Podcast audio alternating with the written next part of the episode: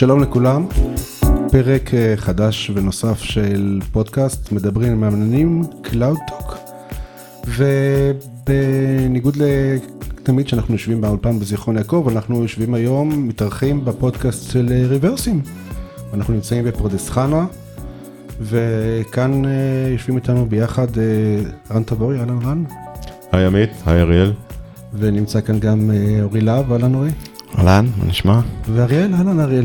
אהלן, שלום, התאפקתי עד עכשיו. אז זהו, אז זה פודקאסט משותף יחד עם ריברסים, אנחנו מקליטים אותו ביחד, ויוביל את הפודקאסט הזה רן תבורי מריברסים, ובואו נתחיל. פרק משותף לפודקאסט שלנו, ריברסים פלטפורמה ו-CloudTalk. אז ברוכים הבאים, CloudTalk. אהלן, אהלן. אהלן. CloudTalk זה פודקאסט של, של אריאל ושל עמית, שמדבר על עננים. אנחנו תכף נציג גם את עצמנו, כי זה הולך להיות פרק משותף, אז למאזיני CloudTalk נספר על ריברסים פלטפורמה, וגם CloudTalk יספרו לנו אה, על הפודקאסט שלהם, וזהו, ואני אתחיל לספר בקצרה על הפודקאסט שלנו, ריברסים פלטפורמה. אז קודם כל שלום אורי. אהלן, אהלן. אני ואורי מקליטים את הפודקאסט ריברסים פלטפורמה כבר קצת יותר מתשע שנים. זה פודקאסט למפתחים, אחד הפודקאסטים הנפוצים בישראל, וגם אחד ה... בין הוותיקים והראשונים. הקלטנו עד עכשיו מאה שלוש מאות פרקים, אנחנו מדברים על פיתוח, על הרבה מאוד אספקטים של פיתוח, בין אם זה טכנולוגיות, ניהול, תרבות פיתוח, מגמות. יצאנו לא מעט לדבר גם על נושא של מחשוב ענן, בין השאר, אבל גם על דברים אחרים, תשתיות ודברים כאלה. אז ככה שיש הרבה מאוד קווים משיקים בין CloudTalk לבין ריברסים. וזהו, ויצאנו להיפגש יחד עם עמית ועם אריאל, ואמרנו, יהיה נחמד להקליט פרק ביחד. יש לנו הרבה נושאים משותפים. אז זה מה שאנחנו נעשה, ומן הסתם נדבר על נושא של תשתיות ושל קלאוד, ואולי גם על פודקאסטים. זהו, אז עמית, אריאל. ברוכים הבאים. אהלן, תודה. תודה, תודה. עמית יותר טוב בקטע הזה. אוקיי, אז אני אספר קצת על הפודקאסט שלנו, על מדברים עננים, CloudTalk. אז האמת שאחד הדברים שדי דחף אותנו להקים את הפודקאסט הזה, היה פודקאסט ריברסים. זה פודקאסט שאני באופן אישי מאזין לכם כבר הרבה שנים, ואני חושב שאפילו התארחתי פעם אחת אצלכם. עוד בפרק מאה חמישים? משהו כזה, עוד שהייתי צעיר וסעיר, וגם באחד הפרקים גם התארחתי אצלכם, דיברנו אז על דיגיטל אושן בזמנו, ואני המשכתי להזין לפודקאסט הזה, ואריאל ואני באחד הפעמים שנפגשנו, באחד האירועים, בין היתר דיברנו, אני גם מאזין הרבה פעמים לפודקאסט שנקרא The Cloudcast, אם אתם מכירים אותו, גם כן פודקאסט מאוד מאוד נפוץ בארצות הברית בתחום של מחשוב ענן, והיה נדמה לי שמה שאתם עושים בתחום הפיתוח חסר בתחום של, ה... של הענן. אז השותף האידיאלי מבחינתי היה אריאל.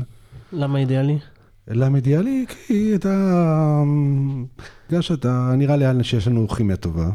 נסתדר בסוף.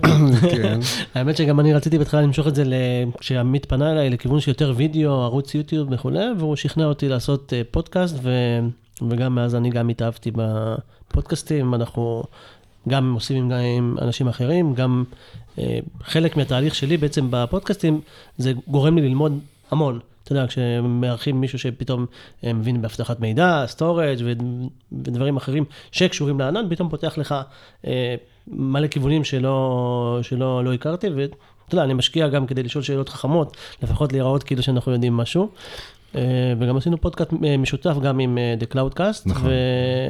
ו... מעניין, אני, אני מאוד נהנה. כן, השיתופי האלה פעולה באמת עם, עם פודקאסטים אחרים, זה יוצא מוצלח, אתם, השנים שאנחנו עושים מזה איתם, אבל הקודם באמת עם The Cloudcast היה מוצלח מאוד. בכל אופן, זה, זה מה שהוביל אותנו להקמה של הפודקאסט, לקח קצת זמן עד שעלינו על, זה, על הדרך איך, איך עושים את הדבר הזה, למדתי מכם ומאחרים, למדנו את הנושא, והתחלנו, אני חושב, באוקטובר, נכון? באוקטובר האחרון כן, התחלנו. כן. כן.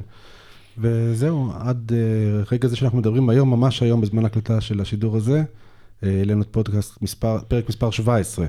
אז אנחנו בפור, אתם בפור עלינו של שלוש מאות ושישים, משהו כזה. אבל אתם בפור עלינו של חודש, כי אתם התחלתם באוקטובר ואנחנו בנובמבר. אני זוכר את החודש. כן, אני זוכר את החודש כי הייתה אז מלחמה. אלפיים ותשע או משהו כזה. אלפיים ושמונה. כן. טוב, זכרתי את החודש, לא את השנה. כן, בכל אופן, אז זהו, באמת אחת השאלות הראשונות שרציתי לשאול, זה מה עוד נמצא ככה בגזרה? זאת אומרת, איזה עוד פודקאסטים שמדברים על תשתיות או עננים, איך שתרצו לקרוא לזה, קיימים? אז הזכרת את קלאודקאסט, יש עוד דברים נוספים בעברית, או שבעצם עצם החוסר גרם לכם להתחיל את זה? זה בדיוק, זאת אומרת, כשאני חיפשתי בזמנו, כשהקשבתי לקלאודקאסט והקשבתי לכם, אמרתי, רגע, מה יש בתחום של מחשוב ענן? חיפשתי ולא, לא מצאתי. לא נראה לי הגיוני שצריך להיות. אוקיי, ולא בעברית פרט לפרט לקלאודקאסט, יש עוד מתמודדים? יש פודקאסט, אני יודע, על איי או טי. כן. יש את הפודקאסטים, טוויט, This Week in Technology של גוגל, ואת הטוויט הכללי, יש פודקאסטים של סקיוריטי של ענן. כן, יש פודקאסטים. כן, לא חסר. אוקיי, אני יכול להגיד שבתחום שלנו, האמת שגם יש עוד לא מעט דברים שלא בעברית. האמת שגם בעברית בזמן האחרון יש איזושהי עלייה, זאת אומרת, אולי אם, אם, אם נזרום לשם עם השיחה, נדבר בכלל על הנושא של פודקאסטים בזמן הזה, כי כשאנחנו התחלנו, היה פחות או יותר מדבר שממה יחסית למה שיש היום. כבר היום אני יכול לחשוב על כמה פודקאסטים שמדברים על נושאים שהם חופפים לנו בעברית. בעברית. כן, בעברית. באנגלית יש עוד הרבה, אבל גם בעברית יש לא מעט. כמו מה, למשל, מפתחים חסרי תרבות, אני מכיר. כן, זו דוגמה אחת. ציוני. כן, כן, והיה בעבר את מובייל ובירה, שדיברו בעיקר על פיתוח מובייל. ויש עוד כמה, ויש גם עכשיו איזשהו פיילוט של רן לוי שבכיוון הזה. של טכנולוגיה, כן, עושים טכנולוגיה. לא, יש את עושים טכנולוגיה ויש גם ספציפית על תוכנה. אז יש לא מעט ואני מברך, זאת אומרת, אני חושב שכמה שיותר, הסיבה שאנחנו התחלנו את הפודקאסט הזה, כי לא היה. עכשיו שיש, אנחנו יכולים להפסיק, אבל אנחנו כבר ממשיכים מכוח האינרציה.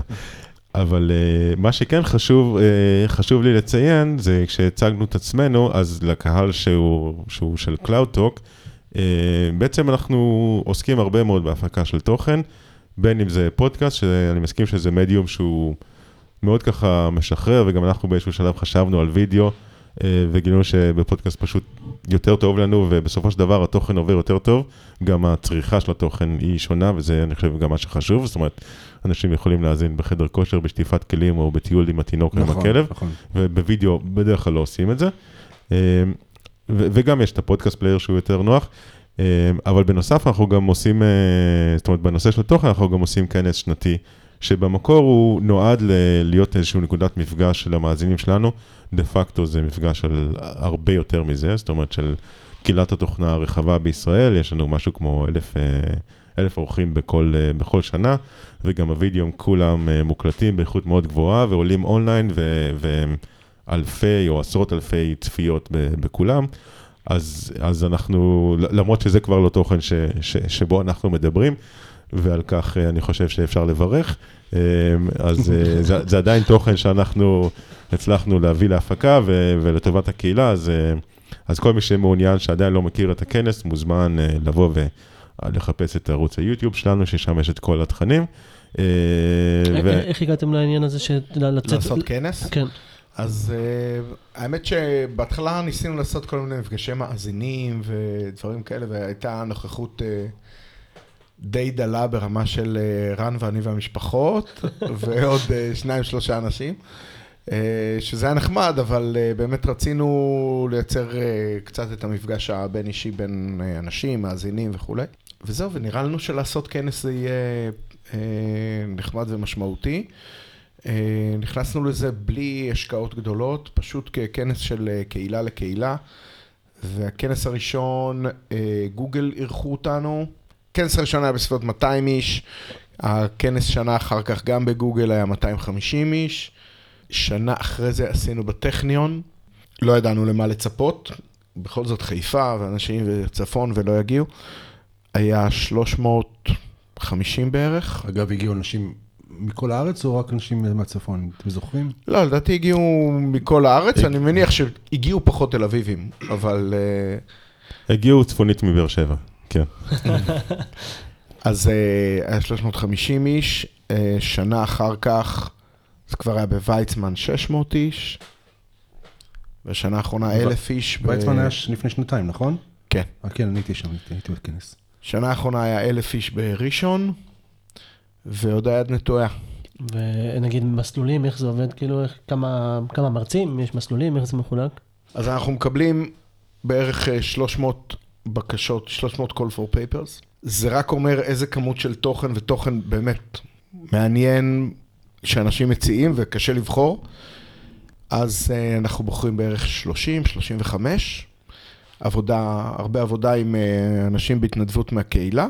זה מתחלק בדרך כלל לכמה טרקים. אנחנו משתדלים שיהיה משהו כמו שלוש הרצאות במקביל, חוץ מקינוטס וכאלה. זה הפך לכנס די מרכזי בתחום, בקהילה הזאת של המפתחים.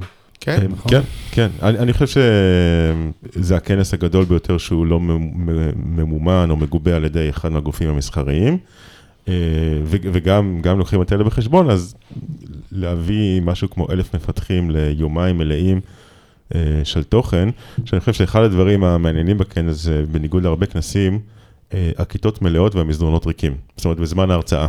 זאת אומרת, אנשים, זה נחמד, אנחנו מאוד אוהבים שאנשים באים למינגלינג, אבל אה, התוכן כל כך מעניין, שאנשים מספיקים לעשות את המינגלינג בהפסקות, ועדיין גם לשמוע את, ה, אה, את ההרצאות. כן, זה אחד הכנסים הבולטים, דרך אגב, גם אותו התחלנו, אני חושב, כי לא היה. כי, זאת אומרת, גם רצינו למצוא מקום, אה, מקום לאנשים שלנו להיפגש במקור, ושוב, זה, זה כמובן, זה פתוח לכולם, זה לא רק למאזינים, לא, לא צריך תעודת מאזין בכניסה, אבל חיפשנו מקום שבו, חיפשנו איזשהו וניו להציג תוכן, לא אנחנו באופן אישי, אבל להציג תוכן של הקהילה הישראלית. מרצים בישראל טסו לכנסים בכל העולם והציגו תוכן נהדר, ואם אתה רוצה לשמוע, אתה צריך לטוס לאירופה או לארצות הברית כדי לשמוע את התוכן הזה. זאת אומרת, לרגע... מעט מאוד כנסים אז היו מגיעים לארץ. כן. אז אנחנו גם בזה יכולים להפסיק, אבל לא נפסיק. בכל אופן, כן, אז גם הרגשנו חוסר בבמה בישראל, ומה שכן קרה, לטעמנו לא היה ברמה המקצועית הנאותה. היה חסר כנס של קהילה לקהילה. אז אני חושב שזה חלק גם ממה שהחברות עצמן צריכות להבין, שאנחנו רוצים לבוא ולא לבזבז את הזמן וללמוד, זה נראה לי העיקר. אגב, אני חייב לשאול אתכם, אתם רואים כנס כזה גדול עם כל כך הרבה הרצאות, אם אני משנייה מנסה ככה להתחבר לתחום שמשותף לנו לשנינו, אתם רואים דברים שהם כולם סביב ענן, הם לא כולם סביב ענן, חלק, יש הרבה, יש מעט, מבחינת תוכן. אני חושב שיש לנו כמה סוגים של תכנים, בגדול נושאים של תשתיות זה אולי משהו כמו חמישית או שישית מכלל הנושאים. אני לא אגיד שזה אולי חמישית או שישית ממספר ההרצאות, אבל חשוב לנו בזמן שאנחנו מקבלים את ההצעות לשמור על איזון, ויש לנו כמה טרקים. אחד הטרקים ברוב המקרים זה, זה באמת על תשתיות, ו, ובאמת הרבה פעמים מהתש... מהשיחה על תשתיות זה גם על ענן, למרות שלא תמיד. מה דברים שהם יותר, נגיד, מזוקקים לכיוון ענן, כמו Serverless, לדוגמה? כן, יש. נגיד בכנס האחרון עם שתיים כאלה. אבל אתה יודע, זה, זה עניין, זה עניין תקופתי, זה כמו שדיפ לרנינג היה לפני ארבע שנים, באיזה חמש הרצאות שונות. זה עניין של, עניין של אופנה, ואני מניח שגם בכנס הקרוב, הבא לנו לטובה ש... נקווה שנכריז עליו בקרוב, אז גם, גם שם יהיה, אני די בטוח שיהיה. זה פחות או יותר מביא אותנו לנושא הבא שרציתי לדבר עליו, אז אתם בעצם בפודקאסט, עד כמה שהזנתי לו, והזנתי לו לא מעט פרקים, מדברים על, נגיד, אה, מוטיבציה למעבר לענן, או קשיים במעבר לענן, או סיפורים בשטח, מהשטח של אנשים שעברו לענן, או סקיורטי מעבר לענן וכו'. ואני חושב שלקהל של המאזינים שלנו, הרבה פעמים המוטיבציות הן ברורות ודי... כן, בדיוק רציתי לשאול, האם זה עוד שאלה? כן, אבל רציתי... אוקיי, אז א', האם זו שאלה? זה שאני שואל את זה, זה בכלל... כן, אנחנו פה בעסק, אבל אני חושב שמי שקצת נמצא בעסק הזה כמה זמן, גם מבין שאולי זו לא שאלה, יחד עם זאת, התשובה היא לא בינארית. זה לא כן ענן, לא ענן, וזה לא... פיץ' מחירתי של חבר'ה תבואו לענן יהיה טוב, העניינים קצת יותר מורכבים. ולראיה, אורי, אולי אתה תוכל קצת לספר על זה, נגיד אחת החברות הגדולות עשתה איזשהו מעבר מענן החוצה. עכשיו, גם זה לא בינארי, תמיד זה איזשהו שילוב, אבל אני חושב שזה גם משהו שהוא, זאת אומרת, זה נושא שהוא מעניין, ואנחנו לא באים פה לדבר על סוגיות טריוויאליות, אני חושב שזו סוגיה שהיא באמת לא פשוטה, אבל חושב שזה שווה דיון. אז אורית, אולי תוכל להציג את המקרה?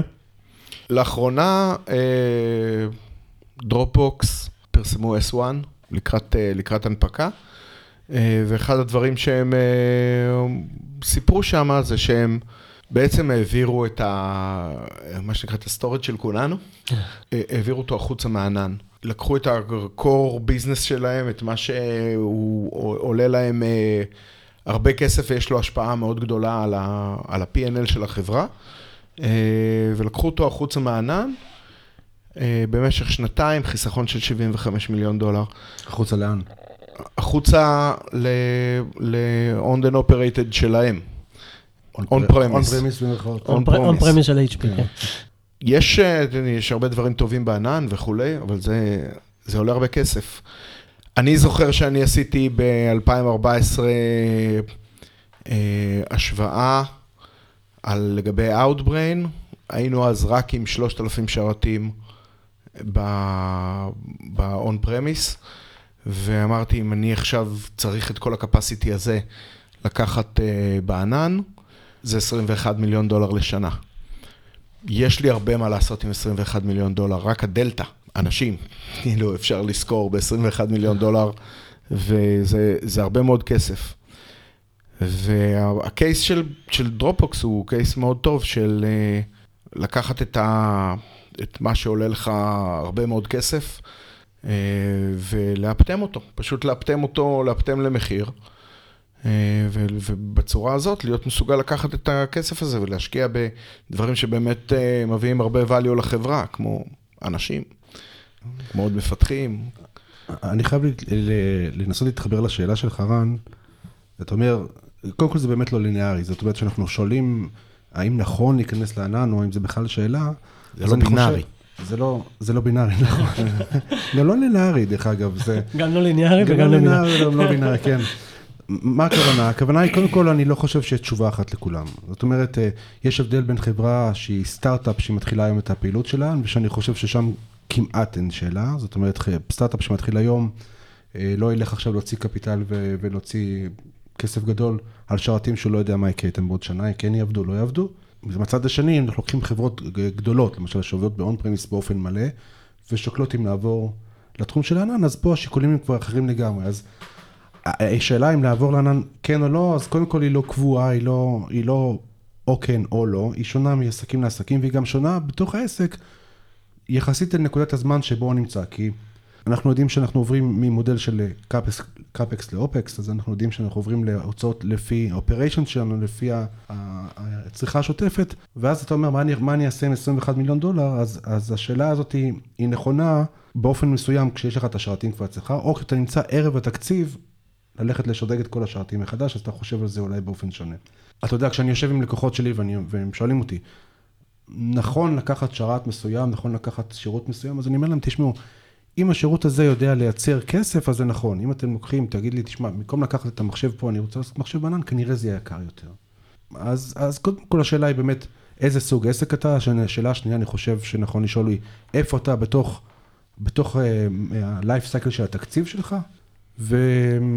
אני חושב שמה שחשוב להבין זה שמגודל מסוים אתה נמצא בסייקלים שאתה כל הזמן קונה מכונות, זאת אומרת אתה כל הזמן נמצא ערב ההחלטה התקציבית.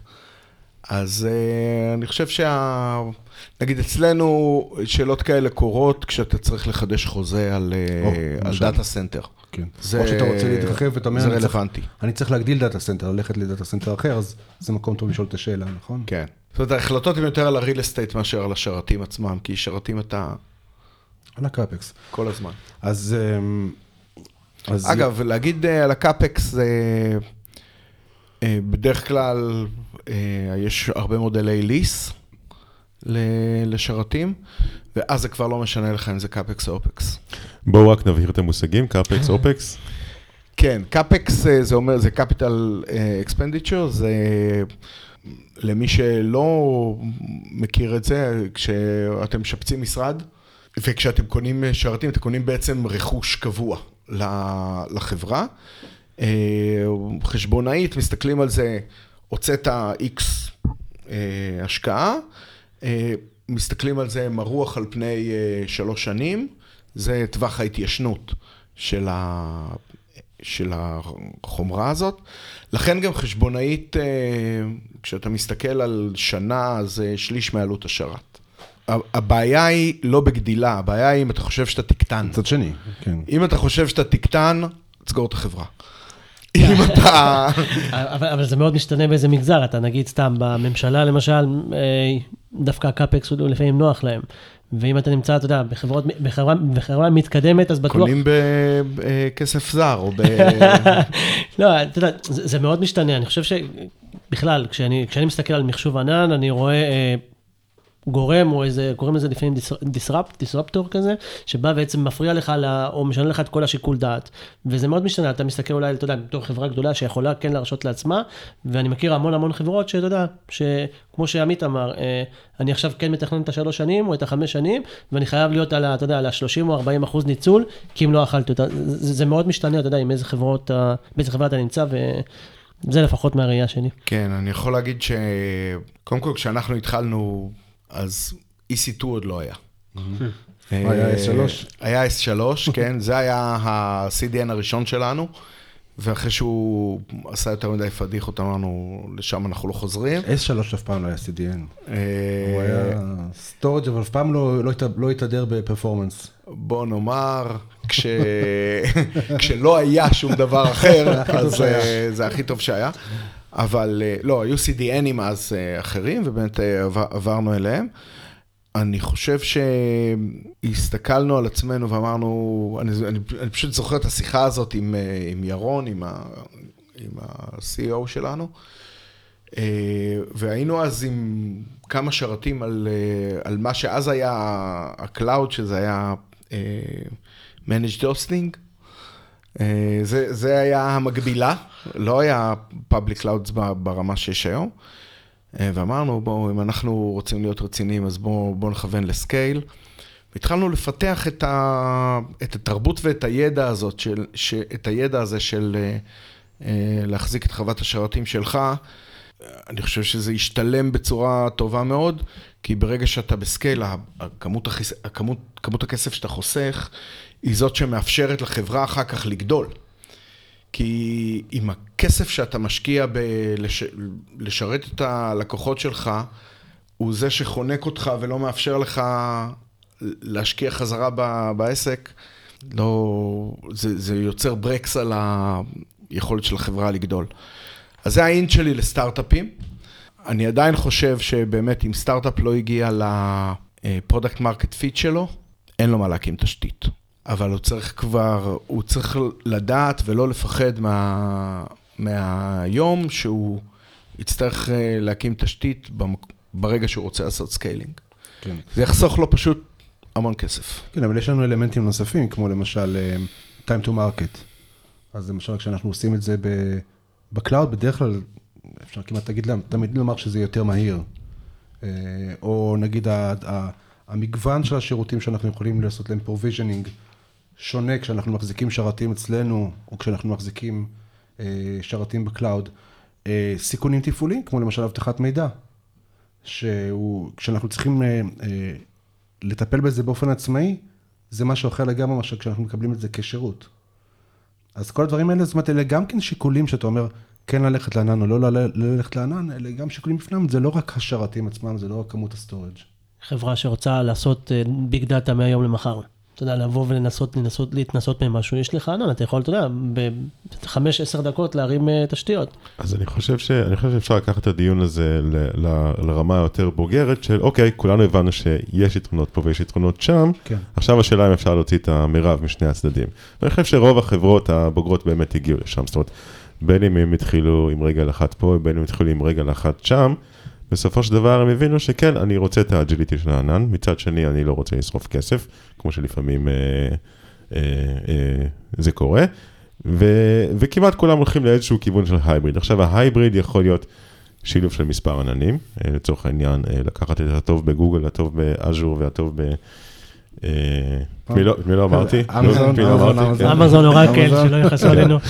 רק בדקתי עירנות, רק בדקתי עירנות, וכאלה שאומרים, אוקיי, בוא נעשה הייבריד של, יהיה לי דאטה סנטרים שלי, בין אם זה לצורך חיסכון בכסף, או דרך אגב, בין אם זה לצורך עמידה איזה שהן דרישות שיש להן אמצעי תשלום, או זאת אומרת כל מיני, יש כל מיני דרישות מוזרות בעולם, כן, יש רגולציות משונות שלפעמים מכריחות אותך לעשות את זה, ופה האתגר הוא באמת איזה סוג של הייבריד לעשות, ואני חושב שיותר זה איך לעשות את ההייבריד הזה, מבלי בלי, ככה לעשות יותר מדי פרגמנטציה בצבע שלך. אני חושב שמה שיפה בסיטואציה שאנחנו נמצאים בה היום, שיש כזה מגוון, שאתה באמת אה, במצב של pick and choose, אה, לא רק בין העננים, אלא גם לדעת אה, איזה שירות כדאי נכון. לך לעשות נכון. בענן, ואיזה שירות כדאי לך לעשות אצלך, אה, דברים שהם עומס אה, קבוע, והם capacity קבוע, וקבוע, אני אומר, קבוע וגדל אפילו, כדאי לך לעשות אצלך, דברים שהם עומסים משתנים, תוציא, תעשה בענן, תהנה מה, מהאלסטיסיות שמה. אני חושב שהיום, כשיש פלטפורמות כמו מזוס, קוברנטיס ו- וכולי, אז את הקונטיינרים שלך אתה יכול באותה מערכת דיפלוימנט לעשות גם אצלך וגם בחוץ, וליהנות מ... אג'יליות שהיא לא קבועה למקום אחד. כן, ונשים לב שגם התחלנו עם הסיפור של דרופבוקס, אז זה לא שדרופבוקס היו בענן ויצאו מענן. הם לקחו רכיב מסוים של דרופבוקס, הסטורג', ואותו הוציאו החוצה. זה לצורך העניין, אם פעם הסטורג' היה ב-שלוש, אז היום הסטורג' של השרתים שלהם, אבל יש כנראה עוד הרבה הרבה מאוד לוגיקה, והרבה מאוד קוד של דרופבוקס, שרץ בענן, וזה יפתיע אותי אם זה יהיה רק ענן אחד, דרך אגב, זה כנראה כמה, כמה ספקים שונים, כי, כי זה מה שצריך לעשות. אז הכותרות שזעקו שדרופבוקס יצאו מענן, הן לא נכונות. דרופבוקס הוציאו חלק מהפעילות שלהם מהענן, כי יותר השתלם להם. הפ... אני חושב שאת הפעילות ה... שיושבת כבד על, ה... על הקוסט מודל שלהם, ואני חושב שמי שמסתכל על זה, גם על נטפליקס, בעבר יצא לי לדבר עם, עם אנשים מנטפליקס, הם אומרים, אוקיי, בוא נסתכל על, על הקוסט מודל של נטפליקס. מה שאנחנו עושים על, ה, על הענן הוא, לא יודע מה, אחוז מהקוסט. אחוז בהשוואה למה שהם משלמים לא, אה, לאולפנים, ומה שהם אה, משלמים על סי די אן, שזה הבולים של פעם. מהמודל שהיה להם כשהם עברו, כשהם שלחו סי די אנים, די וי דיז, סי די אנים בדואר, די וי דיז בדואר. הדליברי הזה, נטפליקס אפילו לא לקחו אותו מספק צד שלישי, הם בנו אותו לבד, כי הוא כל כך, כל כך, הוא מרכיב כל כך משמעותי בקוסט מודל שלהם, וכל חיסכון שם הוא מאוד מאוד משמעותי על, על שורת הרווח של החברה. צריך להבין את, את הדברים האלה. כן, כן. אתה יכול קצת, אורי, אולי לחלוק איך, מה הסטטוס אצלכם נכון היום? זאת אומרת, איפה אתם עומדים ביחס ל... כן, אז אנחנו, עוד פעם, אנחנו לא יצאנו, אני חושב שאנחנו נכנסים. יש ל, יש ל-Outbrain... דאטה סטור מאוד מאוד גדול שמחזיק את, ה, את הגיבוי שלנו, את הגיבוי מבחינת ה-raw data שאנחנו מחזיקים אה, לחודשים אחורה, אה, לצרכי research, לצר, לצרכים של אה, אה, תחקור של אה, דאטה לטובת הביזנס ודברים כאלה. אה, אנחנו משתמשים בו פריודית או אפילו ב-on demand. Mm-hmm. אין צורך... להחזיק תשתית שלמה אצל Outbrain, כשאפשר להחזיק את זה בסטורג' הרבה יותר זול בענן, אז זה עולה יותר כשאתה ניגש לדאטה הזה, אבל זה עולה יותר לזמן קצר ואתה מוריד. זה מאוד דומה למה שאתה אמרת, Big Data on Demand, אוקיי? זה, זה מקרה קלאסי שמאוד uh, כדאי לחברה uh, לשים, לשים את זה uh, בקלאוד. עוד מקרים שבהם אנחנו משתמשים בעננים כאלה ואחרים, זה אם אנד איי, זה אנחנו רוכשים חברות. אז כשאתה רוכש חברה, בדרך כלל אתה רוכש איזשהו סטארט-אפ שהתחיל בענן כזה או אחר, ואז יש לו, יש לו כבר איזושהי תשתית, אז, אתה, אז משתמשים בזה, ועוד פעם, מנהלים את השיקול הזה, את מה כדאי להעביר פנימה. חוץ מזה שלפעמים התשתיות באמזון לא עובדות. אז... לא שמעו את זה. האמת שזה, אני חושב שזה גם חלק מתהליך, לא יודע, בגרות של הלקוחות, ובכלל של האנשים שמשתמשים, שאני חושב שעד לפני איזה שנה או שנתיים, דיברו פחות על עננים בטח בארץ, ובזמן האחרון קצת יותר, שוב, תלוי מאיזה זווית אתה מסתכל, אני עובד הרבה מעץ גם בממשלה, וגם בזמן האחרון לחברות גדולות, לא דווקא הטכנולוגיות, אלא יותר ה... all business, וכולם מתעניינים בענן, והם לא יודעים איך לעשות את הדברים האלה, עם מה לצאת, ואיך לצאת, ואיזה ענן לבחור וכו'.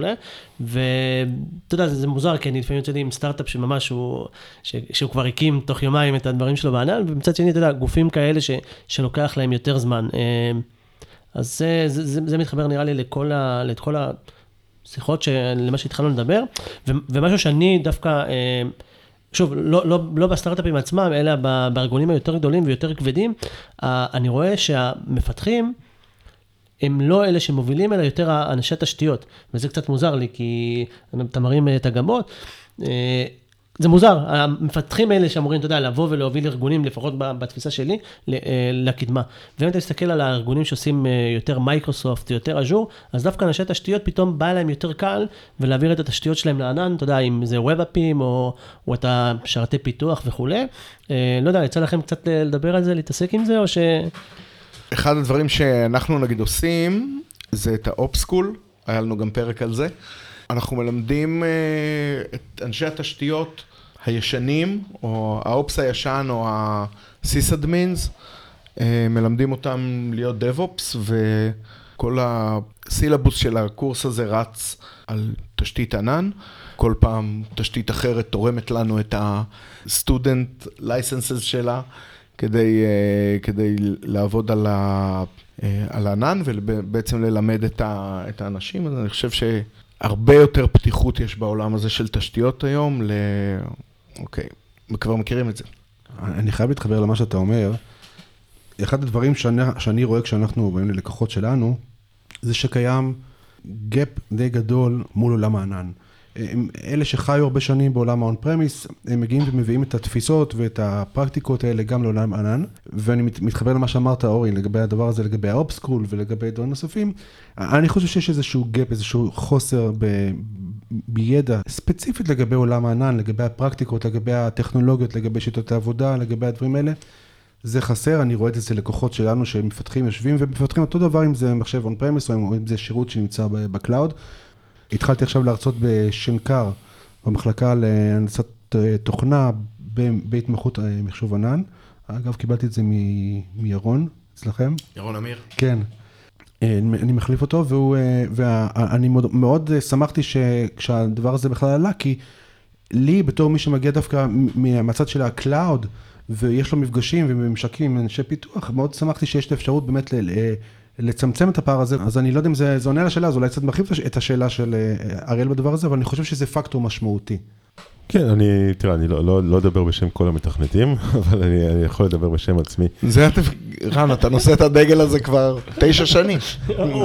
עכשיו אתה לא רוצה לדבר? לא, לא דיברנו, לא סיכמנו, זה לא בחוזה. בכל מקרה, תראה, אני חושב שאלף, ההכללות של מפתחים ואופריישנס הן הכללות שהן מאוד מאוד גסות היום. כולם עושים הכל, או לפחות הייתי רוצה שכולם יעשו הכל, אבל זה נכון שיש יש כאלה שתקועים בקצה אחד, ויש כאלה שתקועים בקצה השני, ואני חושב שאלה שתקועים בקצה אחד, או תקועים בקצה השני, כנראה הם, להערכתי, הם אלה שלא יזמו את המעבר לענן, בין אם זה אנשי אופס שתקועים במאה הקודמת, או בין אם זה מפתחים שתקועים במאה הקודמת. תקועים יש בכל מקום. אני חושב שמי שכן ייזום את המעבר, זה מי שיתקרב לאמצע ויבין, או שזה מפתח שהבין יותר טוב את עבודת האופס, או שזה אופס שהבין יותר טוב את עבודת הפיתוח, והם, במקרים שבהם זה באמת רלוונטי ומשתלם לחברה וכו', הם יחשבו על הענן בצורה יותר חיובית. פה כמובן צריך לבוא בעיניים פתוחות, כמו שדיברנו מקודם בדיון, לא תמיד, לא תמיד התשובה היא בינארית, ולא תמיד הכיוון הוא, הוא באמת הכיוון של להיכנס לענן, ולא לצאת, אבל לפחות יש להם את הנתונים לענות על השאלה, מה נכון לחברה שלהם, מה נכון למוצר שלהם, או מה נכון לחברה בשלב הזה של החיים. אז אני לא יודע להגיד אם באמת יש צד אחד שיותר דוחף לפה, או צד אחד שיותר דוחף לשם. אני חושב ש... זאת אומרת, הערכה שלי היא שכנראה אנשים שנמצאים במרכז, הם אלה שיש להם פרספקטיבה קצת יותר טובה, והם אלה שידחפו מתוך, מתוך ראייה יותר מפוקחת. יש עוד גורם, אני אשאל אותך, אורי, מה עם ה-סי אף או? מה עם ה-סי אף או? ל-סי אף או יש say, בעניין הזה שכשאתה יושב, שאתה יושב וחושב, אם נכון לעבור לענן, ל-סי אף או יש say? אני חושב שכן, אבל אם אתה יודע להביא, אתה יודע, משהו זול יותר. למשל, כשעברנו, נתתי את הדוגמה שעברנו קלאסטר גדול של דאטה, בסוף הוא יוצא, העלות הכללית המשוערכת שלנו יצאה טיפה יותר זולה.